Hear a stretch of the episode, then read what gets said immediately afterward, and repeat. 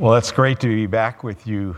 Uh, after I think a couple of years, I think I was here in 2020. There was a little window of time. We met out here on the, the lawn.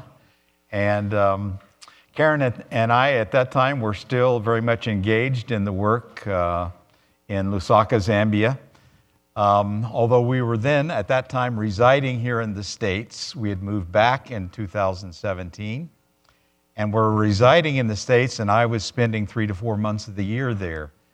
Um, last year, 2021, was our official year of retirement uh, from Action International Ministries. And so we're kind of wrapping things up, as it were, with, uh, with folks like yourselves who have been supporting us. And um, I know that not all of you will be here for the presentation um, after the, our lunch together. And so I just want to take this moment to express my appreciation, uh, our appreciation uh, to you for, I think, around 12 years of faithful partnership with us, um, starting Action Pastors College and training pastors for in the, the work of the gospel uh, in Lusaka, Zambia. So thank you from the bottom of our hearts. That work does continue, and I'll be sharing more about that uh, in the presentation time after lunch. But that work continues under the leadership of three excellent and very qualified Zambian pastors and educators uh, who were my partners during the, the many years that, that we were there. Now they carry on that work. In fact, this month, they're beginning the second year of the three year program with a new class of about 18 pastors. So give praise to God for that. That work is going on because of the work that you did in holding the rope for us. So we praise God for his grace in you. Uh, I do also want to just kind of prep you a little bit for a little something special. We're going to be giving away some crafts uh, from Zambia um, in our presentation. And so, for those of you who are going to be staying, the, those crafts are at the back of the auditorium there, the foyer. And uh, you'll need to sign up. So, there are sheets of paper there, little slips of paper. Every family could put their name on one piece of paper. Um, and uh, we'll be drawing out of that and presenting some just some special gifts from Zambia uh, as we do our presentation with you. In today's message, um, we're going to be looking at the Apostle Paul's prayer in Ephesians chapter 3, verse 14 through 21, as we read. Um, this is one of my favorite passages in the New Testament. And I've been praying this prayer for myself as well as for others for really the last 20 years of my life. And I have found that, that when this prayer is prayed in faith and in sincerity, that there are really good things that we need from God that are prayed about in this prayer, and, and good things will indeed break forth into our life. I don't know about you, but I find a, a prayer to be a real struggle, to be faithful in prayer. Paul Miller, the author of The Praying Life, says that America is one of the most difficult places on earth to learn how to pray. Um, the reason for that is that we are so self sufficient, so can do, so just do it, so just get it done, that prayer feels like a waste of time. Hollywood doesn't make it appear um, that prayer has any real importance in life.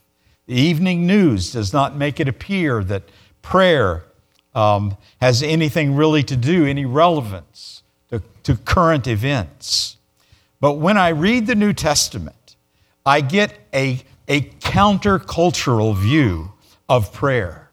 The apostles believe in prayer because they believe Jesus and they believe God's word. And I choose, and I know that you do too, to believe the apostles and Jesus. So let's pray right now for his help. Father God, we look to you. Um, I would speak, as it were, the very utterances of God. Help me to be faithful to your word.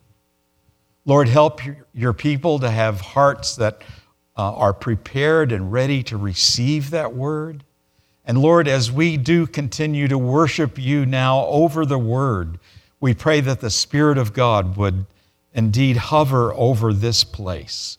Cause your word to come alive to us. Open our eyes that we might behold wonderful things from your word.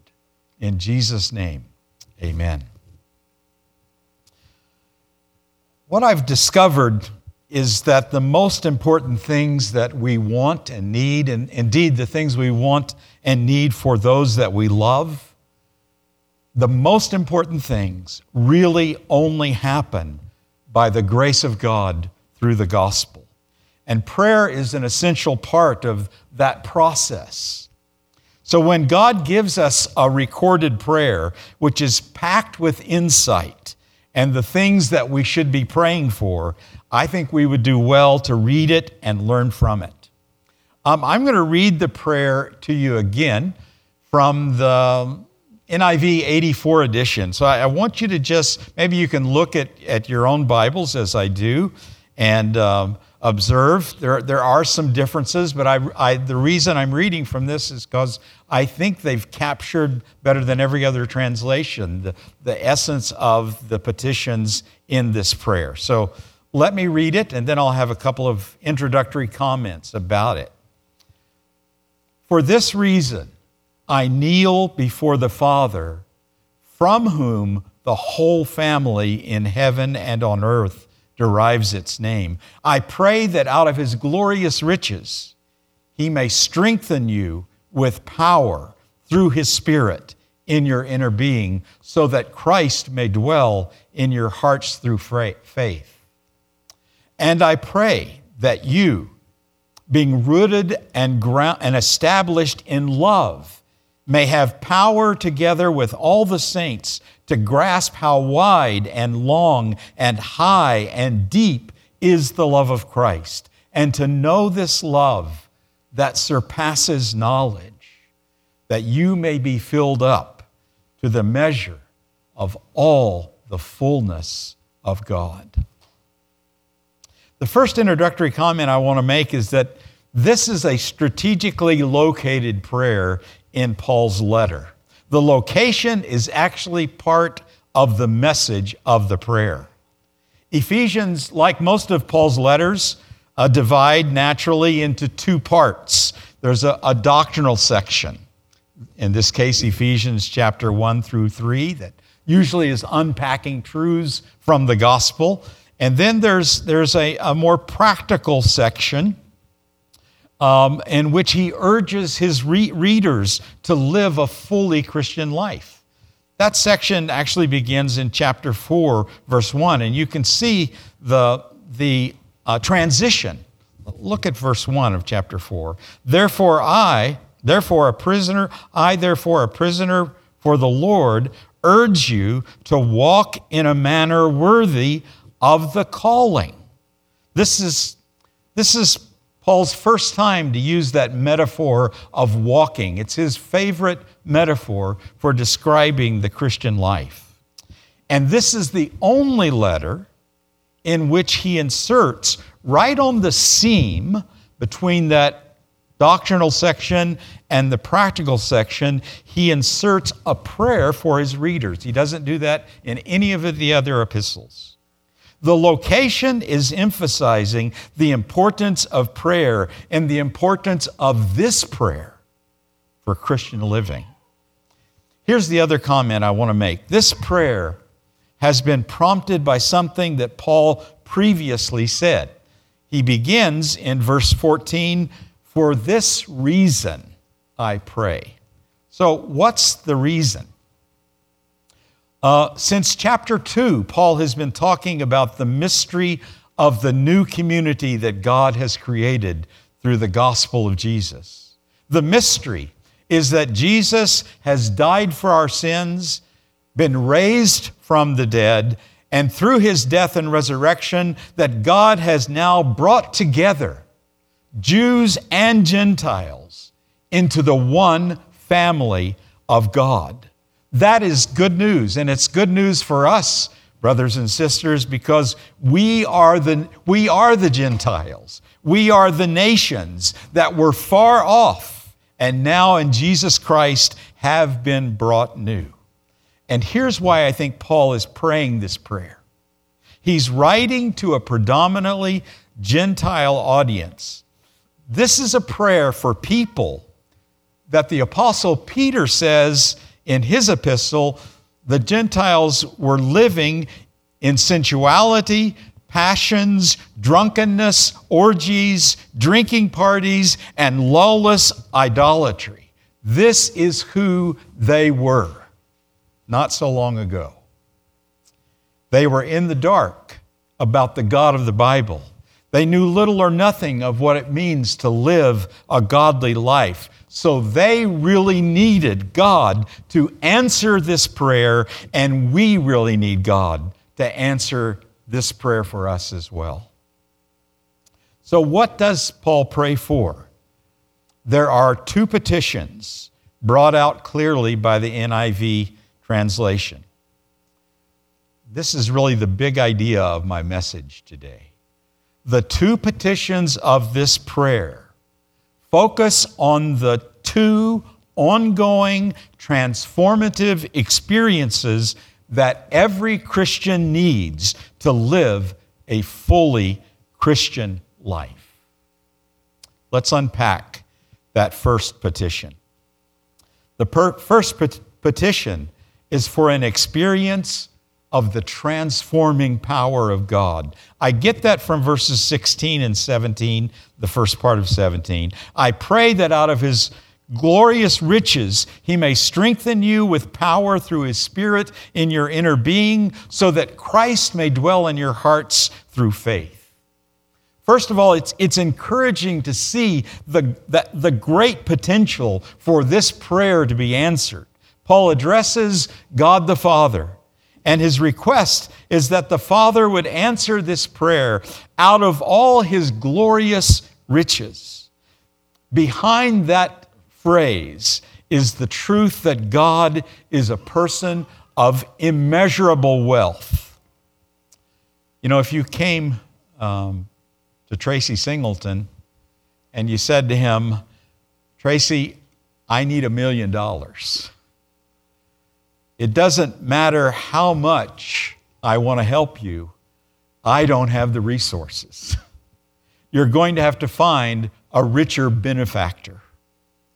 In God, we have a benefactor with unlimited resources. The measure of his resources is the riches of his glory. The Apostle Paul knew something about the riches of God's glory. He was on the road to Damascus to persecute Christians when Jesus appeared to him in a blinding flash of light. He knew that he was seeing what the Jews just called the Shekinah glory of God. The glory that filled the, the newly dedicated temple after Solomon prayed the glory that filled the, the temple when Isaiah went in there after the death of Uzziah, and God appeared sitting on a throne, and the seraphim cried out, Holy, holy, holy is the Lord God of hosts. The whole earth is full of his glory. The God of the Bible is an infinitely glorious person. That's a great mission to be a church that wants to proclaim the greatness of God. That's what we're talking about. The Bible, the God of the Bible, is an infinite, glorious person. And even if, if He were to manifest that Shekinah glory right now in our presence, folks, we would be on our faces as a natural response to that glory according to the riches of his glory means that if you could put a dollar amount on his glory, it would be incalculable. Elon Musk, richest person in the world, right? A pauper, next to God. This is the standard of the measure to which Paul is appealing. It doesn't matter where you are in this li- in your life at this moment. Doesn't matter where you're at right now in this moment in your life. If God begins to answer this prayer according to the riches of his glory, things are going to happen. They're going to happen. Let's pause and ask well, why do we need this power for which Paul is praying? When Paul says, in your inner being, he's focusing on the power that we need inside of us. This is a prayer for moral strength to live a life that's pleasing to God. I think that there are a couple of contextual factors that explain why, why believers need spiritual power. A couple of factors we can find right in the book of Ephesians. In this letter, there's a pervasive reality of spiritual warfare. Ephesians 6, the armor of God, right? The, the classic passage on spiritual warfare. But if you read the, the book, the letter to the Ephesians carefully, you're going to actually find spiritual warfare literally in every chapter, if you have eyes to see it. In chapter 2, he talks about their previous bondage that, that they were experiencing. I'm not going to read that passage, but he talked about how uh, there were three enemies at, are, that are actively engaged in, in battle against us, and they were winning and had us in their clutches the world, the flesh, and the devil. Those are three enemies that, that on, in which we engage in spiritual warfare. We need power to overcome those enemies. The other factor that explains why Paul is praying for power is the need for faith so that Christ will dwell in our hearts. Um, I once asked a group of Zambian pastors, why would Paul pray this way for those who are already believers? Don't we, don't we have Jesus dwelling in our, in our hearts, even from the very moment that we believe. Little, little theology test. And one of the pastors raised his hand and he, and he said, It's true that we have Christ from the moment of our conversion, but it is also true that we want to have more of him. You know, I commended that answer. That's not a bad answer. Um, but I think there's actually a better answer as to what Paul means. When Paul prays for power so that Christ might dwell in our hearts through faith, there is the idea that as Christ dwells in our hearts through faith, that more and more of our life is brought under his lordship. It's what we call progressive sanctification. This is brought out actually by the word for indwelling that, that Paul uses. There, there are two Greek words that express the idea, the concept of indwelling. One of them is weaker and implies the idea of a temporary residence. The other, which Paul uses in this prayer, implies uh, indwelling as a settled residence, a place of continual abiding. So let me illustrate what I think Paul is praying for. It's not uncommon, I bet you that someone could stand here and give a testimony for some for a young couple um, to buy a house that needs a lot of work to fix it up. Call that a fixer upper, right? Or starter house. My, my daughter Audrey and her husband Keith bought a house like that in Pittsburgh. The house was 100 years old. The kitchen cabinets were ancient. Uh, the one and only upstairs bathroom had all kinds of issues. The flooring was worn out. And uh, I don't think that there was a plumb wall or a level surface in that whole house. But they began to remodel it room by room. Years ago, I spent uh, five days helping them do the very first project. We tore out those old cabinets and installed new ones. Later, Keith remodeled the living room and the entryway. And then he came and, and remodeled the, the dining room. And then last year, even, uh, he remodeled the, the bathroom. I was with them a couple of years ago and we reconfigured the, the girls' bedroom. Over the years, Keith and Audrey have talked about selling that old house, and I was not opposed to that idea. But they managed to stay there and take on new projects every year to make it more inhabitable. I was there when actually some neighbors uh, walked through the house and they hadn't seen it since Audrey and Keith had bought the house. And as they, as, they were, as they were walking through the house, they commented that they could hardly recognize the house that Audrey and Keith were, were now living in. Audrey and Keith have quit talking about buying a newer house because they're quite at home in that old home. I think that is what Paul means when he prays that we would be empowered in the inner person so that Christ might dwell in us through faith. It's not so much getting more of Jesus inside of us as it is Jesus getting more and more of our insides and making us new. The reason why this can and will happen is because the Spirit of God indwells us and He can give us power. The life of following Jesus, here's an application. Jesus the life of following Jesus is a life of removing the old and building back the new. And I wonder what rooms in your house need remodeling today. Here's some encouragement Jesus is the contractor in charge of this project, and he doesn't do it all at once.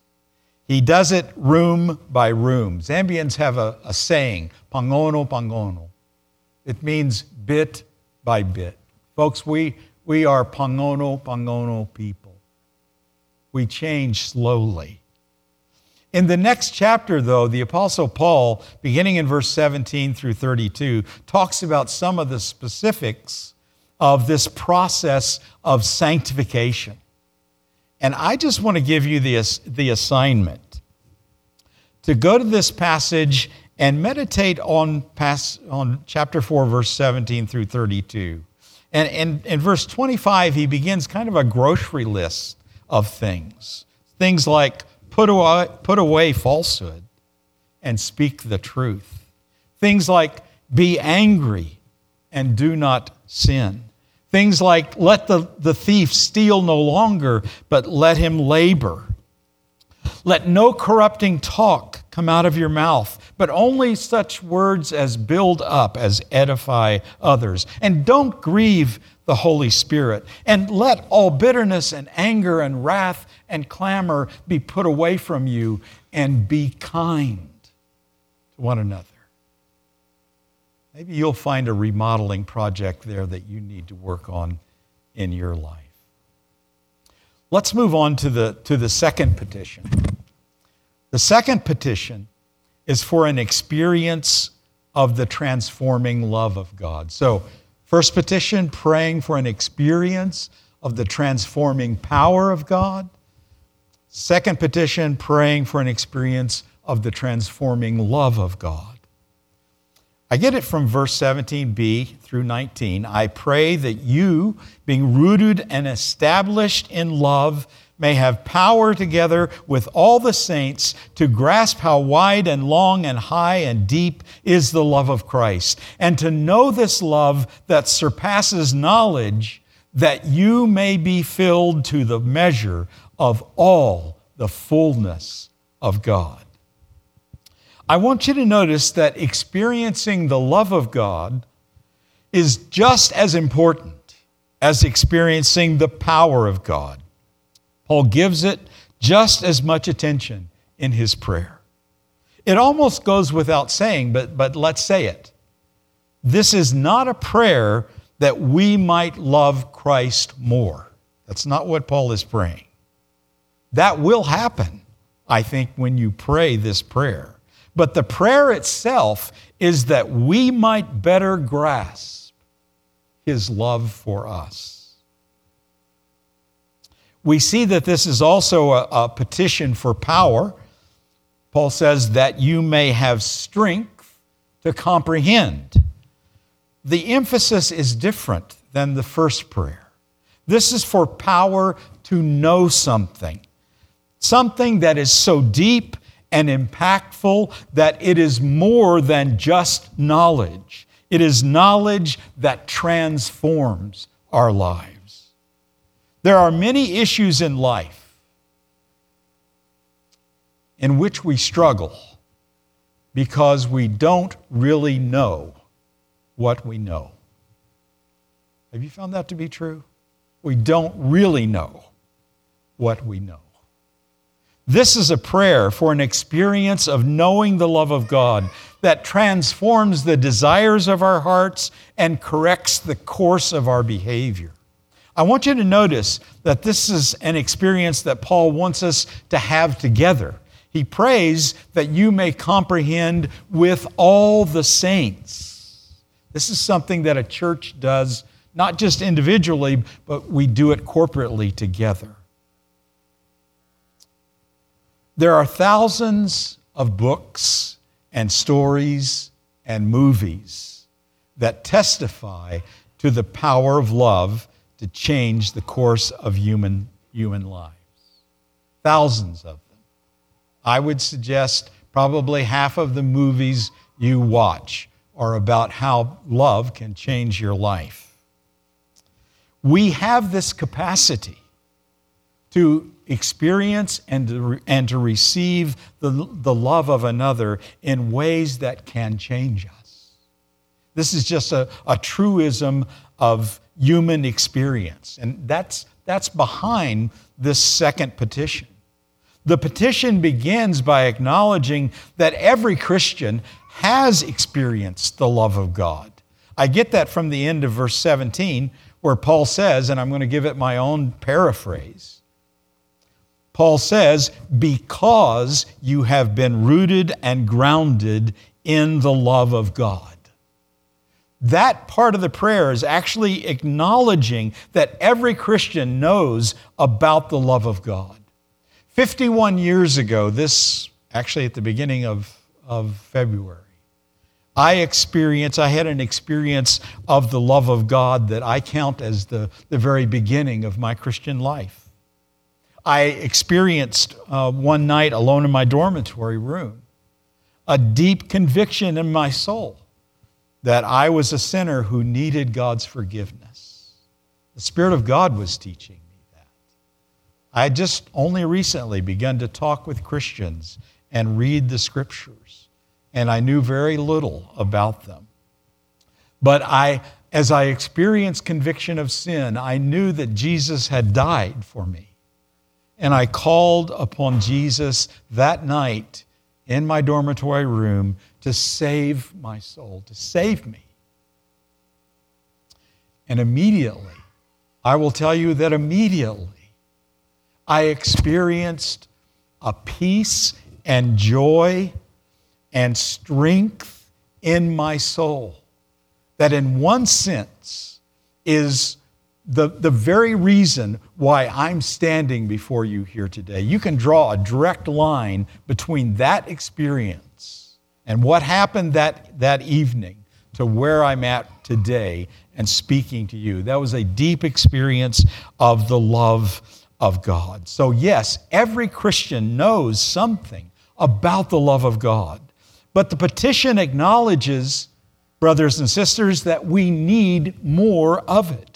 Here's my extended prayer phrase Because you know and have been strengthened by the love of God, I pray that you might have the strength to more fully grasp with all the saints the breadth and length and height and depth of the love of God. We do know it, but we need to know it more. We need to know that His love is higher than the sky and deeper than the ocean. We need to know that His love is greater than, far greater than anything that we can imagine or think, and more than we've ever even dared to dream. The love of God for us. In the late 70s, I was reading the sermons of the English pastors called the Puritans. And I suspect there are probably some Puritan um, uh, aficionados in this church who know the Puritans and something about their ministry and their, their work. Um, they didn't get everything right, but they got a lot right. And they were, they were spiritual surgeons who could take, who can take you apart in a sermon and put you back together again by the Spirit through the gospel. They promised a teaching. I'm sorry, they promoted a teaching that there are experiences of the love of God that God has promised and gives to his children from time to time. They, they viewed those experiences as essential to our spiritual growth. They raised, uh, they, they, they, they based this teaching on Romans 5 5, which says that, that that living in a life of hope in God does, does not put us to shame because God's love has been poured out into our hearts through the Holy Spirit. From that text and others like Ephesians 3, they argued that we need experiences of the love of God poured out into our hearts by God's Holy Spirit. That experience, more than, than, than simply reading in Scripture and being awed by the truth that God so loved the world, that experience that we need it is a is well that it would be a wonderful experience, wouldn't it? To be reading Scripture and to see the love of God for us in John 3:16 and to feel and sense the, a sense of awe that God loves us. But they taught also that there is a deeper experience of the love of God beyond that normal experience. And the difference between those, they illustrated in this way it's the difference between sitting with your father at the breakfast table. And uh, he tells you that he loves you and he hopes you have a good day today. That's a wonderful thing when a father says that. But even more wonderful would be walking down the street as a young boy or girl with your hand in the hand of your father, and for seemingly no reason, he stops and gets down on one knee and puts his arms around you and says, I hope you know how much I love you.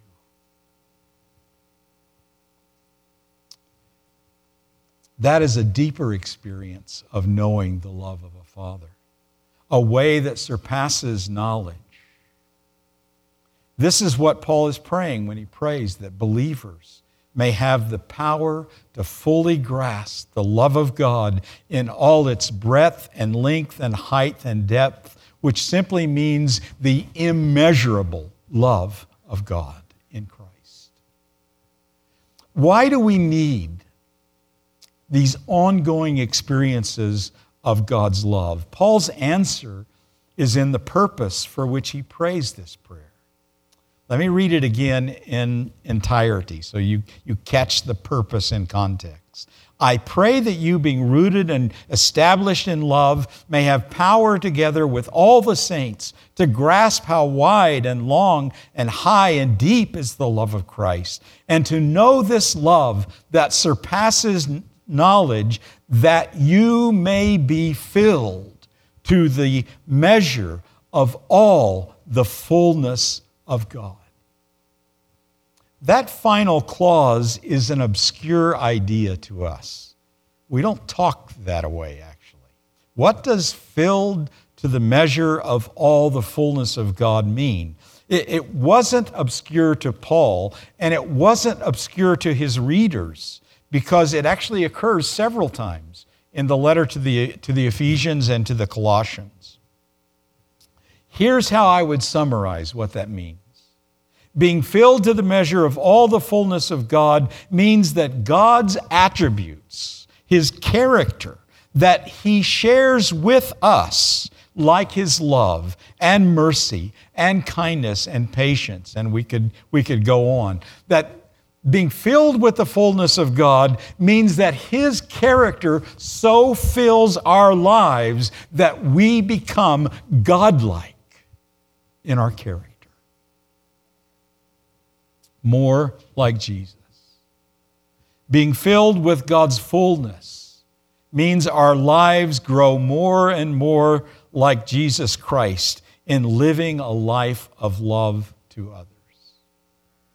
I was really surprised recently when uh, I heard about a survey that had been done, uh, had been done among former Muslims who have become Christians. And the survey revealed, as they were questioned about how they came to faith in Jesus Christ, that the number one reason Muslims become Christians is seeing the love that Christians have for one another. Number one reason why they become Christians. As we love like Jesus loves, our churches, our lives become magnets to draw people to Christ. So, how can we grow in experiencing God's love?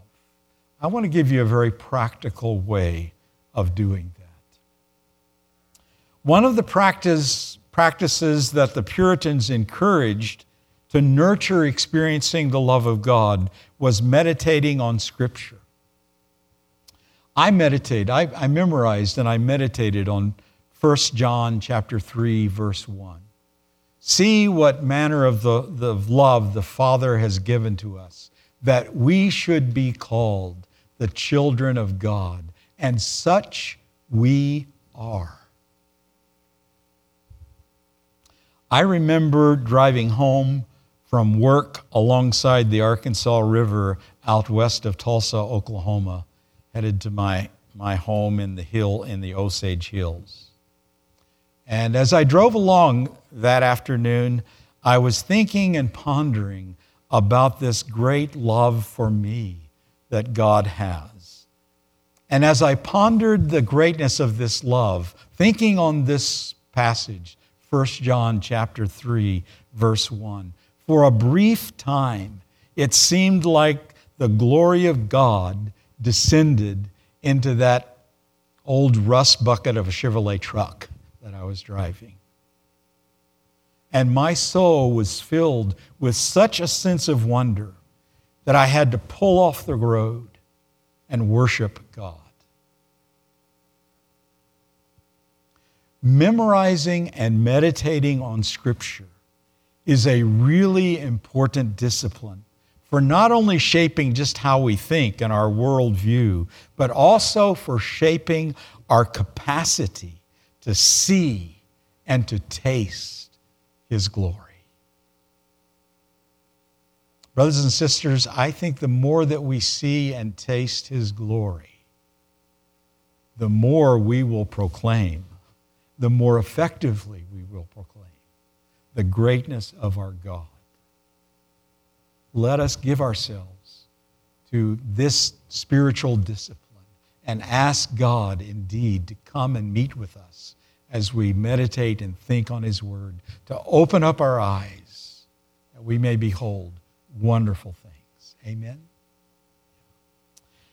Uh, he concludes this prayer with a benediction that's intended to be a big encouragement to pray this prayer.